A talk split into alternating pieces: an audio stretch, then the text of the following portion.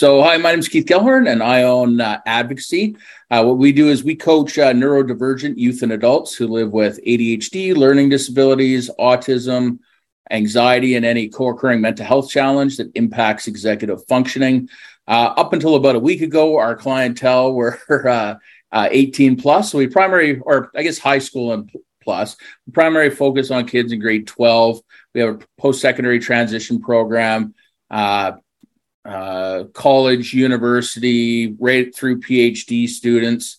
Uh, we also have a career transition program or uh, coaching for professionals as well, as well as uh, uh, entrepreneurs. The reason I say it changed about a week ago is we've recently uh, done a little handshake with Beyond ADHD. So they provide um, ADHD diagnosis for kids six and up uh, for about 300 bucks, give or take, instead of spending $3,500, which you typically pay for a psych ed assessment. So we've got a, we've got a, a collaboration going with them. I also have another collaboration going with the Adult ADHD Center, which is based out of British Columbia. They focus on diagnosis 18 and up. Um, they actually have nurse practitioners stationed right across Canada um, that process is about four to eight weeks or so for the turnaround. Beyond ADHD, they have instantaneous. So, um, two big announcements, I suppose. Currently, I'm going to introduce uh, Lee-Anne. She's um, from Sober City, Halifax, and I'll just let you take over. There's no point in me spieling on about your. Sure. Sure. Yeah. Um, yeah. So, hello, Lee-Anne Richardson here. I am the founder of Sober City, um, which is um, based out of here in Halifax. Well, I'm in Dartmouth, and I started Sober City January 2020. Um, but to back up, um, as Keith did say a little bit earlier, how um, he did coach me when I went back to school. That is true. And he helped me a lot in a lot of ways. And basically, my journey to get to where I'm at now is incredibly colorful, um, but I can summarize it. I believe I can. So bear with me here. Um, it was I was the age of 30 when I quit drinking alcohol, and also at the same time when I was diagnosed with ADHD. And when I decided to go back to school and get my life together. And I did that because I was in active addiction with uh, mostly alcoholism, um, some drug use for basically all of my 20s. It started um, back in my teen years and and and when i'm trying to connect how adhd might have come into into play with my addiction because i know there's a lot of connections.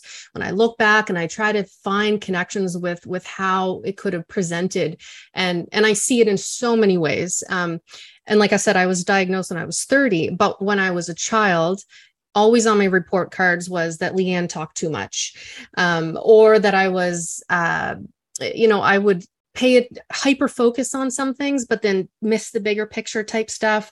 Or when i was cleaning my room as a child i would be found in the corner like finding like coloring where my whole room would be an absolute mess but i would feel completely at home. Um, you know little ways like that. And into my teen years my impulsivity started to get more and more intense. And then that's when alcohol use would come into play. And basically all through my 20s is when my alcoholism really really ramped up you know it went from risky behavior risky drinking binge drinking into a full-blown alcohol use disorder um, where geez i i burned so many bridges lost a lot of friends lost respect for myself. Um, i was suicidal for for a little while there. I was homeless a few times. I i really felt like at the end of my 20s that I didn't know what my future held, but I I knew that I had more potential, but I just didn't know what to do. I was completely stuck in my life, and and of course, as I don't know, a, a lot of people might know this if they know addiction, then they would know that um, you never really think it's the alcohol or or your drug of choice that's causing all the trouble in your life. You feel like you need to fix yourself first and then maybe later on you might think about quitting drinking. But a lot of people don't realize, yeah, really should quit the substance first and then the things will follow. So I thankfully figured that out. I got sober at 30. March 2nd, 2014 is my sobriety date. 6 months later, I went back to school Um, so I would have met Keith when I was around six months sober. Um, and at that point in my life, like I said, I was stuck. I had no idea what I was going to do. I was dirt poor. Um, I ended up finding um, basically an employ- employment agency here. They uh, helped me get um, a grant to go back to school, basically, and then through through that, through the government, they helped me to get funding to be diagnosed with ADHD, inattentive type ADHD. And then they funded um, for me to have a coach, which was Keith, and he helped me in my first year of uh, of college, just with organization and helping me to understand how my brain worked. Because up until that age, up until I was 30 when I got diagnosed, I had no idea. I legitimately thought that I broke my brain with alcohol. I, I didn't think it would be possible for me to think because all my thoughts were always jumbled up. None of them, nothing made sense. I couldn't have clear thoughts, but realizing now when I look back, a lot of that had to do with the active alcohol use. And then in recovery, it takes a while for your brain to sort of rewire itself. But I, I, I went through the recovery, went through school. I ended up graduating with honors. And I know that a lot of, of that had to do with the coaching that I received from Keith literally helping me how to write notes, how to organize my thoughts, and how to step back and, and look at uh, my coursework, say, for instance. But so I graduated from that. And I now have a career that I absolutely love. And because I'm eight and a half, almost nine years sober now, I talk about it on YouTube. I started my YouTube channel long before I started Sober City, but I felt like Halifax needed something Uh, to help people out who were newly sober or sober curious. You know people needed to know where to go you know what places had non-alcoholic beer for instance or or how do you meet other sober friends? You know so i created sober city in that one goal of connecting people in recovery and connecting people to show people that sobriety isn't boring and that Halifax has a lot to offer that doesn't involve drinking on a patio like everyone associates with Halifax. So it's been almost three years now with Sober City, and I still do weekly meetups. We do Zoom meetups, and and um, I've made a lot of connections with people um, in different stages of sobriety, different stages of of substance use, and I've learned so much um, in the past almost three years by running Sober City, and it's continuing to grow. And uh, I did some peer support training as well. So I'm adding that to it. But by day, I am in engineering. So that is my focus. But Sober City stuff is, and YouTube is, you know, what I do in the evenings. So, so that's pretty much me all wrapped up. Um, as you can see, it is colorful. Uh, my colorful past is uh, lengthy, but I think I summarized it best I possibly could. But uh, yes, thank you for having me on. And I am excited for questions. Yeah. so how did how did you swing from uh, uh, realizing specifically it was just just uh, kind of casual drinking to, and hanging out with friends? Because I remember you you were like a rock star and a half. You probably still are I'm guessing. But but yeah you had the whole the whole scene going for you. How did you like what was your aha moment? I remember with with me, uh, I drinking was never an issue. I don't drink at all, but um, but my aha moment was, you know, somebody said to me once, like, because I I used to like blame everybody else for everything that was going on on around me, and this foreman that I had, I used to be a plumber, and this foreman said, you know, Keith, if you look around and everybody's an asshole, or you think everybody's an asshole, the biggest asshole is going to be staring you right back in the face. And at the time, I wanted to take his head off. Um, but I went home and I stared in the mirror and I was just like thinking about it. I was like, I'm I am an asshole. There's no question in my mind. Like, like I hate my life, I hate my job, I hate everything that's going on and everything.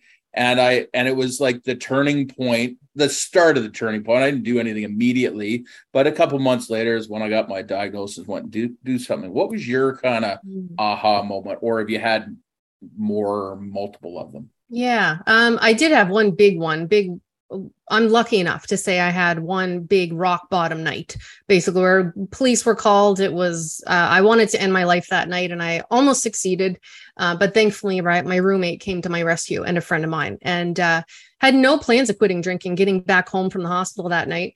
No plans at all. Um, but uh, the next morning, I could feel literally like the air was different. Like there was something different. It, it was as if my world had like the atoms in the in my world were different. Something changed basically overnight it felt like. And i was like i, I am quitting drinking. I i need to. And then that's when it all flooded into of all the different things that i have really messed up in my life. But I think what helped with that switch was all the little things of realizing that, oh no, I'm not doing not doing actions that good people do.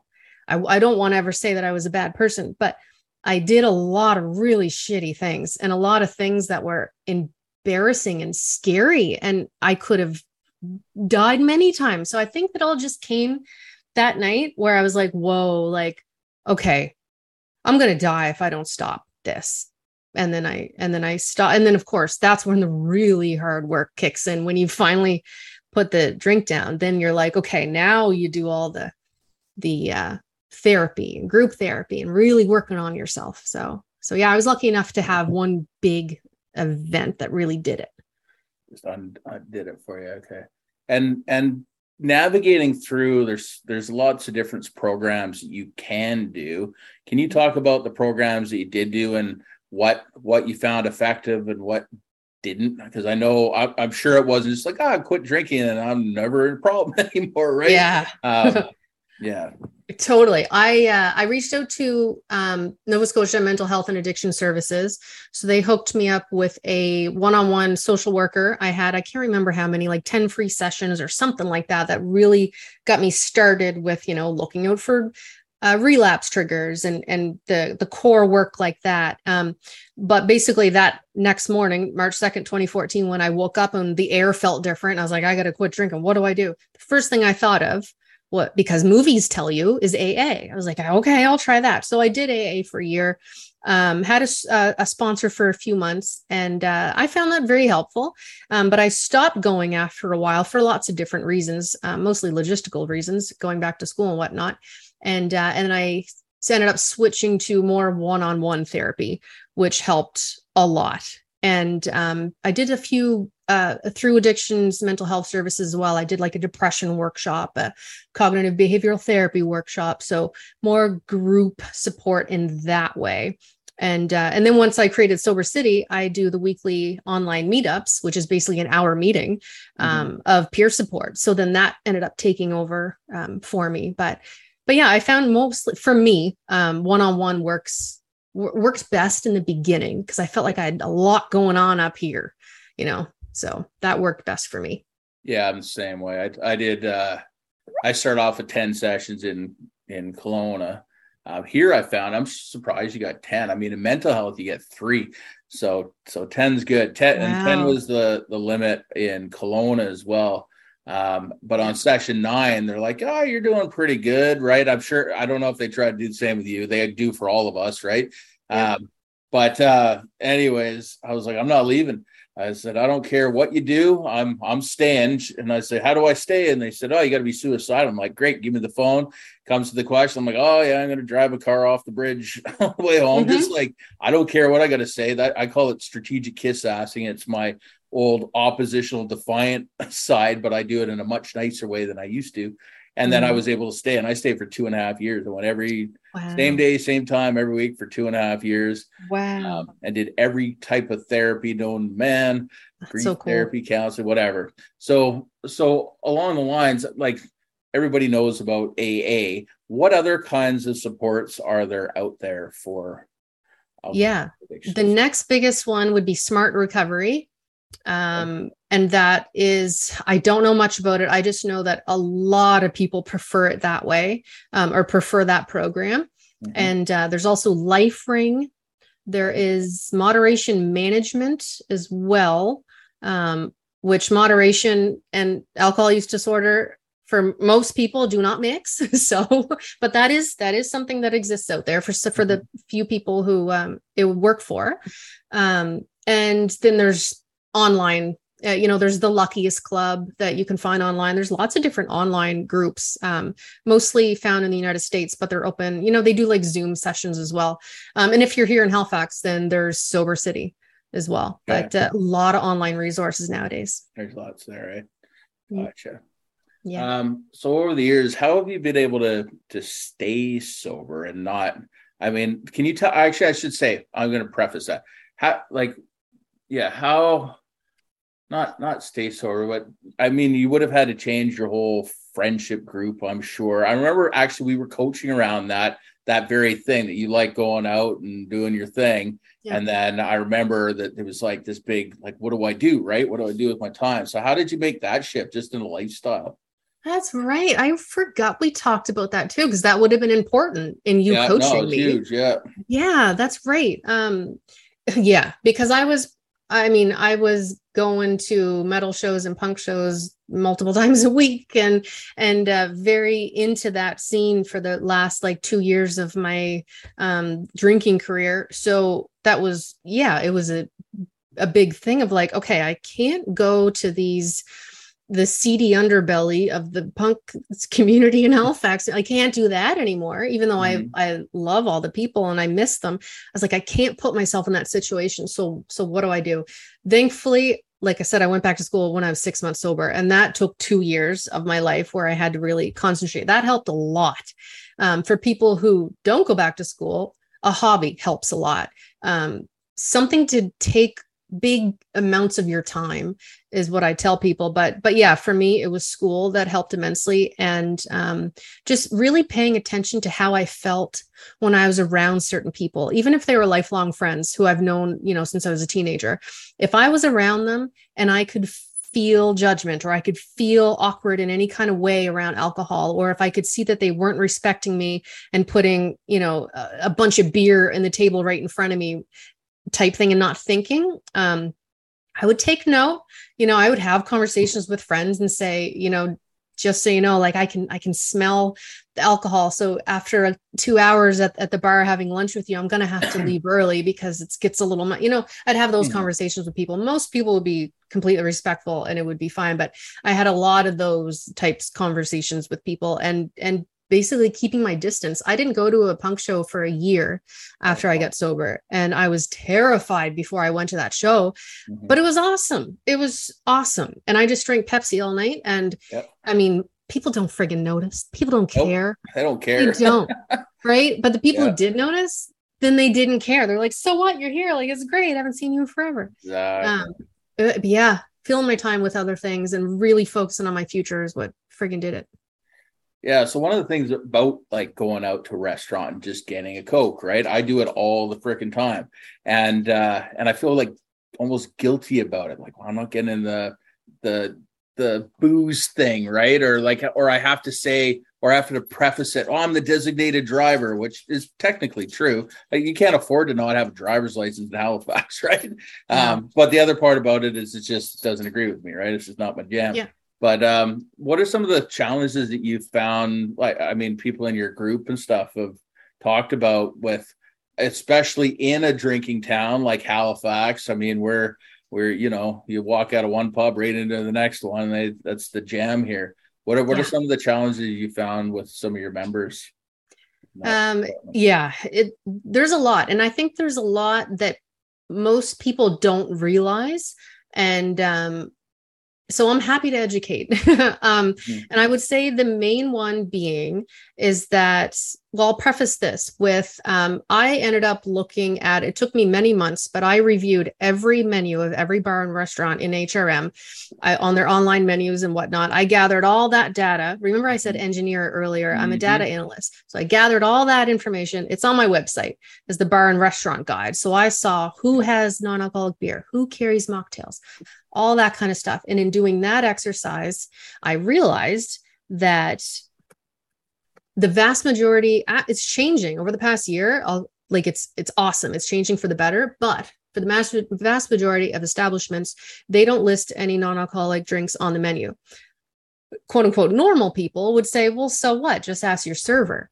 Okay but think about it. Imagine you are a month sober and this is your first time going out. No one really knows you're sober. you want to keep it to yourself. You don't want the whole friggin' table to know or or whatever the case may be. Or you might be someone who just doesn't really drink, or maybe you're pregnant or whatever, whatever the reason is. And then when the server comes over, you have to be like, hey, so where are your non alcoholic drinks? You just announced to the whole table that you're not drinking. There comes some stigma, there comes some judgment, or maybe not, but you don't know. It's a terrifying situation for a lot of people. So, so then the server has to, you know, try to remember off the top of their head and then list off all the things. So, I mean, it's just uncomfortable for so many people when they can just list it on the menu. That's the mm. biggest one and the next biggest one that i've heard from other people is is literally is just being next to alcohol at the table like within nose distance mm-hmm. of smelling it and seeing people drink and then of course a few hours in you see the the the change in your friends at the table mm-hmm. then that can of course be uh, a little much and then we'd have to duck out a little bit early but honestly man it's it's the lack of options on the menu or the other last thing is um, when we say, okay, well, do you have any mocktails? You know, like fun cocktail like things, but without the alcohol. Mm-hmm. Oh, well, the bartender can make you whatever you want. Like, okay, but can you just show me like what they're got through? Do you want fruity or yeah. or do you want savory? I'm like, what? really? Like, do you do this yeah. for food? You know what yeah. I mean? So like if they were to list it out they would yeah. make so much more money and it would take the burden off the customer. Mm-hmm. like anyway so those are the, those are the main ones that we find when it go when it comes to going out in establishments that people don't really realize. Yeah the uh on the booze side of things my buddies all like craft beer. I hate beer. Tastes i don't even know why people touch this stuff. It's disgusting right? And but we'll go out to like um uh, any of the brew houses, and they've got one obscure, disgusting drink that they'll put on the menu, and it will be non-alcoholic, but they'll still charge you ten bucks for it. It's mm. like some disgusting concoction, right? Of what they think is good. I, I, don't know. I just I can't wrap my head around it. For me, it's just it's twofold. One, I do have an addictive personality, so I was like, you know, I just quit smoking for my second time, like like 500 days smoke free now. But oh, wow, um, awesome I, it started back when I hired a coach who loved smoking, and one I was like, ah, give me one of those, and then another one, another one. We smoked a pack mm. on the way to the valley. That was it. But, anyways, got out of that. But we do have a question. Sometimes my partner's mom will start almost guilting me into drinking, so she doesn't feel shitty about it or shitty about herself. Um, people have hinted at her drinking too much. It's not my place to speculate uh, whether she has a drinking pl- problem.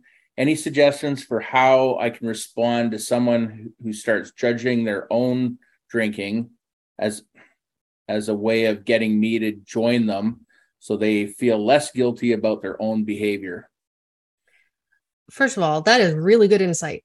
Mm-hmm. A lot of mm-hmm. people don't don't equate that um, is when someone's guilting them in. It's often because it's a reflection on them. They don't want to appear like the one that's drinking because they want, so they want someone to join in. That is classic. Um, a lot of the Sober City community members have talked about this exact thing in the meetups. And um, yeah, so that's that's really good insight. And how would you? Okay, any suggestions for how I can respond to someone who starts judging? Yeah, for real, man stay true to yourself obviously um in in that way but i mean it de- would depend on the the relationship that you would have with that person um but i would if there was any way to have any kind of one-on-one be like you know i i prefer not to drink today or or whatever the case may be. Can can you maybe please not um, mention that again? Um, because i'm going to tell you right now i don't want to. So i would try to do more of a more of a one-on-one casual thing not like because i find a lot of times it's easy to get someone to get defensive quickly especially when they're already appearing to be a little defensive anyway by wanting you to join in. Um, i've encountered that too and it's uncomfortable but i would set the boundary before before they even get more alcohol in their system, I would set the boundary before and be like, just so you know, re- reminder, like I'm not going to, but you know, you're fine. Do what you feel you need to do, but I'm not no judgments here. But I just I'm just not going to. And I'd appreciate it if you didn't try to get me to come along on your adventure. No, thank you. Yeah, that's that's super common though. I don't know if you can see the chat too, but it says, uh, is me not saying anything about whether she should or shouldn't right thing. I think mm. there isn't anything that I can say that's right. I literally right. don't know what to say and don't want to engage. Exactly. No, good read. Uh there there really isn't. I mean, I could see maybe if and this is mother-in-law, right? Yeah. Part yes, or partner's mom. yes. So no, there's really wouldn't be. I would think, you know, if it was a mother-daughter relationship, even then maybe not.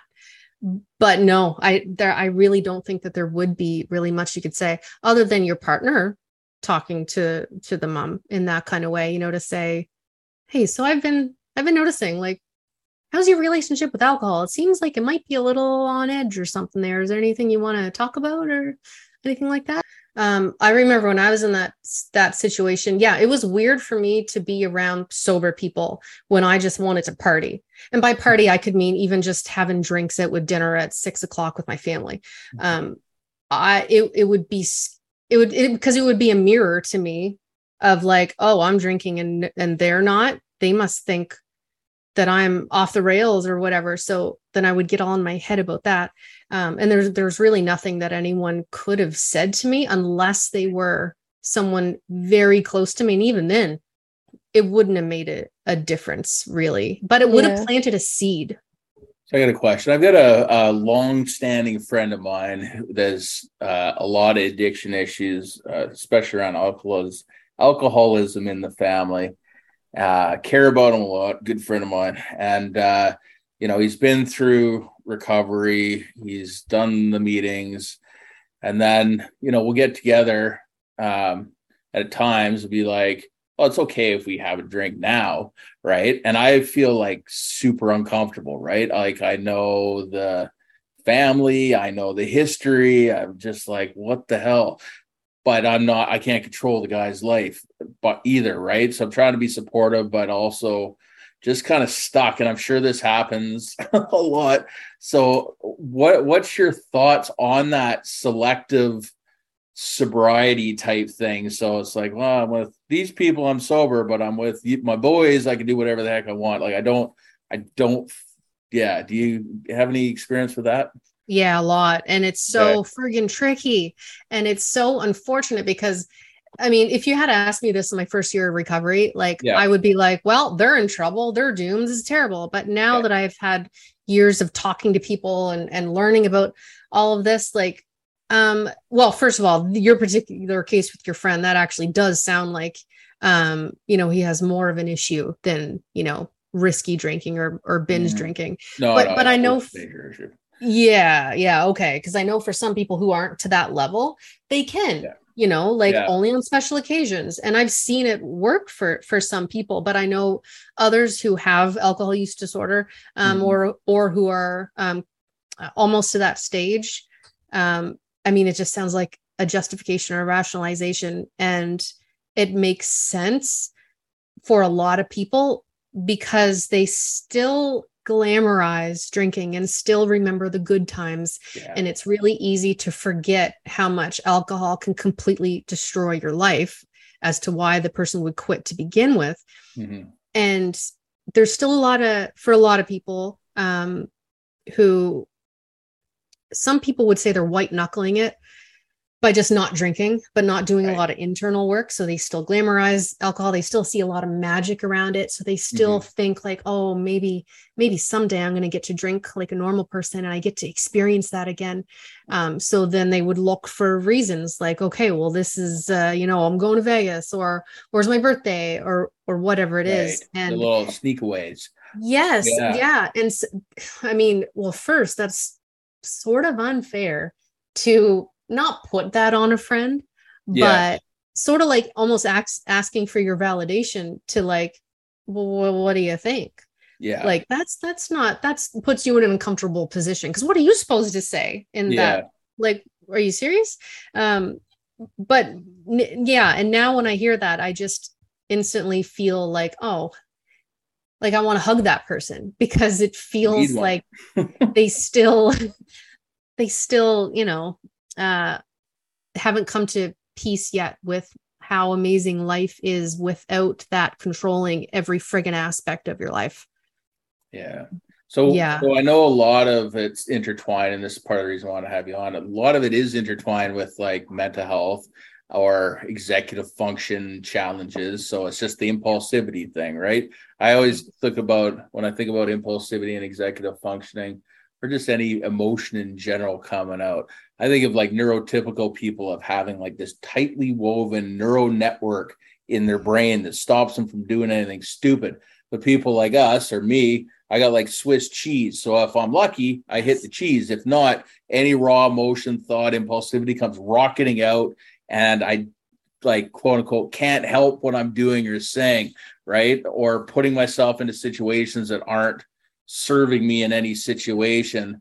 Um, I always mm-hmm. think about it with like people in the prison population. I mean, the only reason I'm not in jail because there was no there's no cell cameras back in the day when mm. I was mm. road raging it up, right? Yeah. Um, so so yeah, what do you think about uh, just a- any comments on that and the comorbidity? I hate that word, co-occurring challenges with yeah uh, mental health, trauma, the whole bit.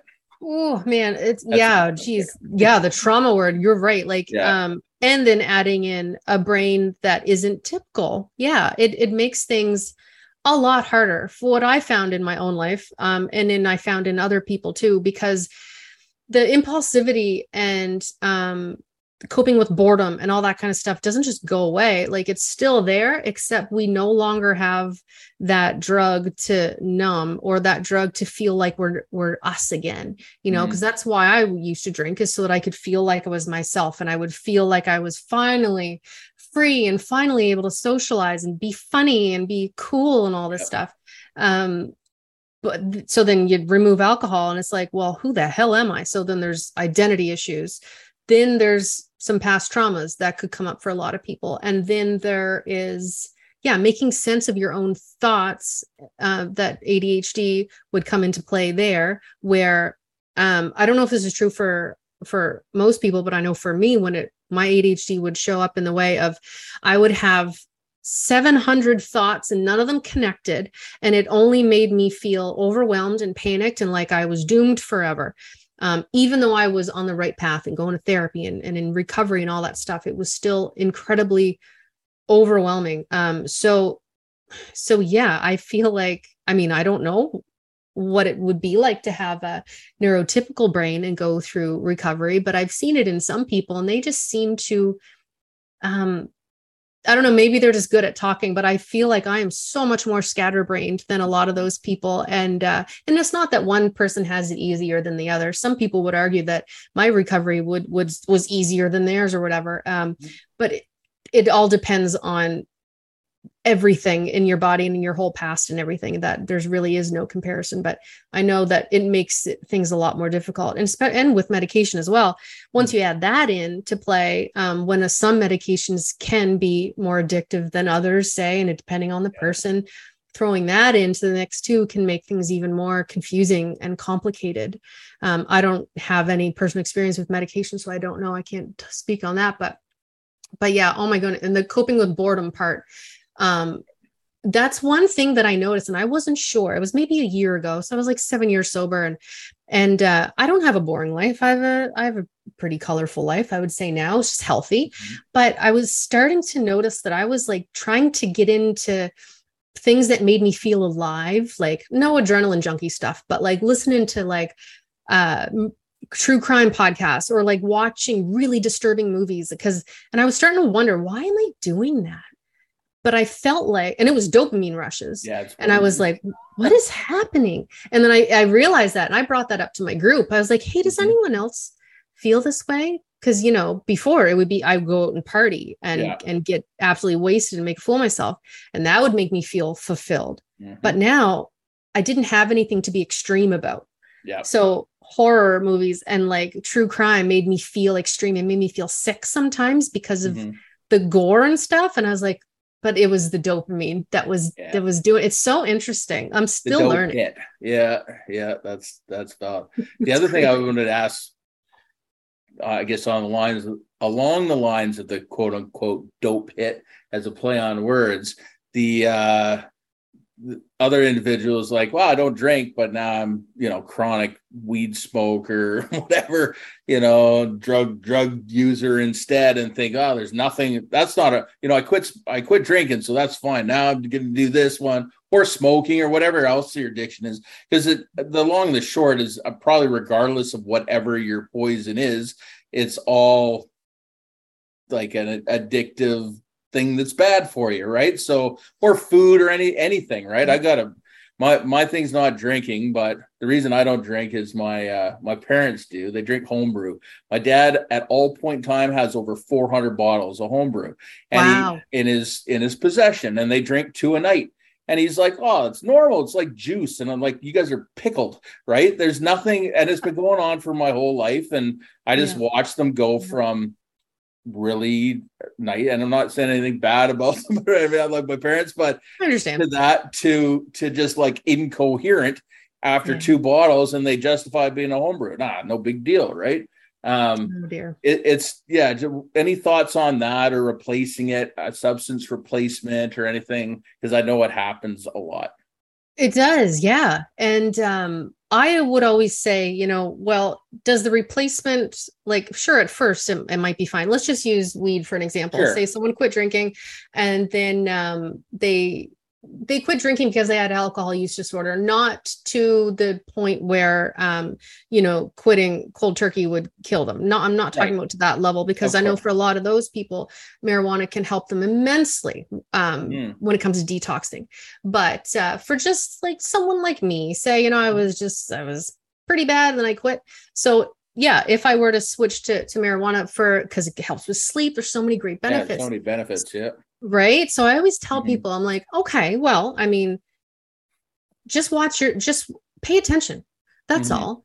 Um, it might be great for the first few months, but just just be aware, be self-aware. Start to notice if it's starting to creep in and it's starting to, you know, replace other activities. Same as alcohol. It, it's yeah. that's what I would tell people. Like, just pay attention to how it's starting to, if it even does, start to affect um, the way you think or how you feel or your your life if people that you trust are starting to tell you uh, things about yourself or maybe about your use then that would warrant looking at it. Mm-hmm. um, so so i would i would always say you know of course well not anything is better than alcohol. Obviously if they switch to coke or something then that's not good but sure. you know there's um or whatever it is like just just pay attention. Does it negatively affect your life? Okay well explore your relationship further with that second substance but that's with substances. Um, then then there's food. There's yep. shopping um, there could be exercise addiction and it or video game addiction i know that sure it's all addiction but in a lot of ways they have a lot of similarities in how it makes you feel inside yeah. And uh, that's again where the self awareness would come into play. And that's what I tell people all the time is just pay attention to what it does in your life and how it makes you feel and just watch it. So I like you called out the dopamine addiction because that's what I, I will do when I get start getting down those zones, right? Just chasing, chasing my like I get my own highs. I have highs and lows, right? So I'm either extreme, like happy, good mood, kicking ass, which I am now. A month ago, I couldn't even get out of bed, right? I was so mm-hmm. depressed, mm-hmm. couldn't even function. Um, yeah. I, so I I do live on a little bit of a polar extreme personally. Uh, not bipolar or not diagnosed anyways, but but mm-hmm. uh, but I do I'm have the, the, the highs and lows for sure. And when I get on the Ripper, you were just mentioning it before we got on here, hadn't been on in a month, right? Well, I've, yeah. I've been trying to do these for like 10 years. And then mm-hmm. it just dawned on me yesterday. I was like, man, I went from five of these to 19 and they they keep going. I've got people keep wanting to come on. I, I, was like, I just created a half year worth of content in three yeah. weeks, right? Like you can't go wrong with that, right? So exactly. I did the exact same thing with yeah. my YouTube channel. I put the call out and I had so many interviews planned. I still right. have some I need to edit. And uh and and like I said before we started, once you yeah. feel that motivation, friggin' run with it because when are you gonna get that again? Exactly. I've learned that about myself so far. And you see even me last week, I was so yeah. depressed. I, I felt like I couldn't breathe some days. Yeah. So, and, but this week I'm getting back into it and you would never be able to this, tell. This will probably help, but as I, I say this will probably help because once you do one, because I I'm always freaked out of doing it. I had to do one during COVID, and I literally hired somebody for a thousand bucks to sit on the other side of the computer while I delivered a three hour workshop. And uh, Uh, she's like, "Do you want me to do anything else?" I'm like, "No, not really. Just sit over there. I don't even care, right? Because I don't want to talk to a blank screen. This this is yeah. interactive, but yeah, I just I couldn't get out of my own way to do the damn thing, but I got her done. Right? I hear you, and yeah. that's a huge accomplishment. So seriously, yeah. good for you. I know what that's like. Yeah, hundred percent. Yeah. All right. So if someone chooses to drink in your company, does it mean anything? I typically am the responsible friend I like to have a drink here and there, but I'm not the friend people would experiment with drugs with. I guess the question is Is it worth examining who you drink with and why? Good question. Yes, and lots of good questions. it's funny. I get, I've had a question similar to like to that over the years by like really great friends who want to be sure that they're not like being a dick in some sort of way. So it's awesome. Mm. I love these questions.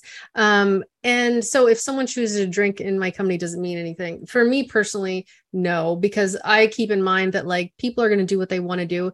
And for the vast majority, like 98% of the time, people aren't thinking that it could bother me. And if they do, then they'll ask and and you know, um yeah, and then it would it would be fine. But is it worth examining who you drink with and why? Yes, I mean, I think everything would be if if there's a question in there, examine it. No matter what situation you're in, it's all around being self-awareness, self-aware, I would say. But um um yeah, like I was saying earlier, like I would say to a sober person, you know, how does it make you feel to be around that person? Do you feel like they respect your boundaries and do, and that kind of stuff? And when it comes to the friend who still does drink occasionally, because I my best friend still drinks occasionally, mm-hmm. and um, but he's respectful and will, you know, not drink too close to me in proximity and and uh but i already feel comfortable with this person and i already trust them completely so i don't need to question that but it's still always in the back of my head with anybody who drinks alcohol around me where i'm like okay i'll just just pay attention you know if they start to get rowdy and like talk to me this close then i'm like mm-hmm. Okay maybe they're just ignorant but or maybe they just don't respect me. So i i always question it and i'm always paying attention but i mean overall i don't i personally don't care much anymore um because i'm so far into it, it doesn't trigger me anymore you know? Right. Yeah.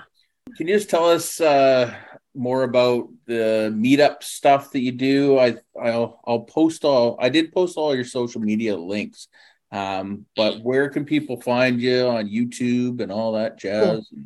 Yes. Um, yeah. So on YouTube, I, I generally do post every week, um, except I did take the last month off. Um, mental health. Am I right? yeah. Whatever, man. I couldn't, I couldn't be creative anymore. Uh, but anyway, I'm going to get back into it because this helped a lot. Um, to talk into a camera again with all the lights. So I'm like, okay, I think I'll get back into YouTube again. But um, yeah, I do a lot of um, like uh, basically like talking about uh, how to stay sober or how to avoid relapse. I've done um, some interviews with people who are newly sober and that kind of stuff. So my YouTube channel is called Addicted to Happy. Um, I can put the link in the the chat here, but uh, that's where you uh, the public, I guess, would be able to get a lot of my content uh, the the quickest and the the newest because uh, Sober City, um, I would just randomly post. Um, you know, if I hear that a restaurant now carries a certain type of non-alcoholic beer, say I'll post on that. Um, so the Sober City social media that's more geared towards Halifax and sharing resources in that way, whereas my YouTube channel is just more general alcohol recovery and mental health and stuff like that. So yeah, Sober City Halifax across all the different major uh, social networks and Addicted to Happy on YouTube hey is where you will find me. Uh, so thanks so much for coming on. It would be interesting if you ever wanted to do a flipped one. It'd be interesting if your group is ever interested in chatting about ADHD. I'd do a little research on that and help you guys out because I just did my thing. It's uh, a five to ten percent, or it's five to ten times more common among people with ADHD to be alcoholics, and it's about 25% um, abuse booze. I I would wager to say that's low. In, right? Exactly. Yeah, eh? really low. Uh, totally. Just, yeah. So yeah. on that on that note, um, yeah, if you're ever up for that chat, uh, I'm going to keep these things going. So maybe we could motivate each other at some point. I think so. Yeah. Yes, That'd please. That would be great. I'll have you on my YouTube channel too. And uh, yeah, that'd be really cool. Yeah, it'd be cool to have that chat. Um, yeah. Thanks so much for coming on. Uh, and thank you for everybody for joining and all your questions.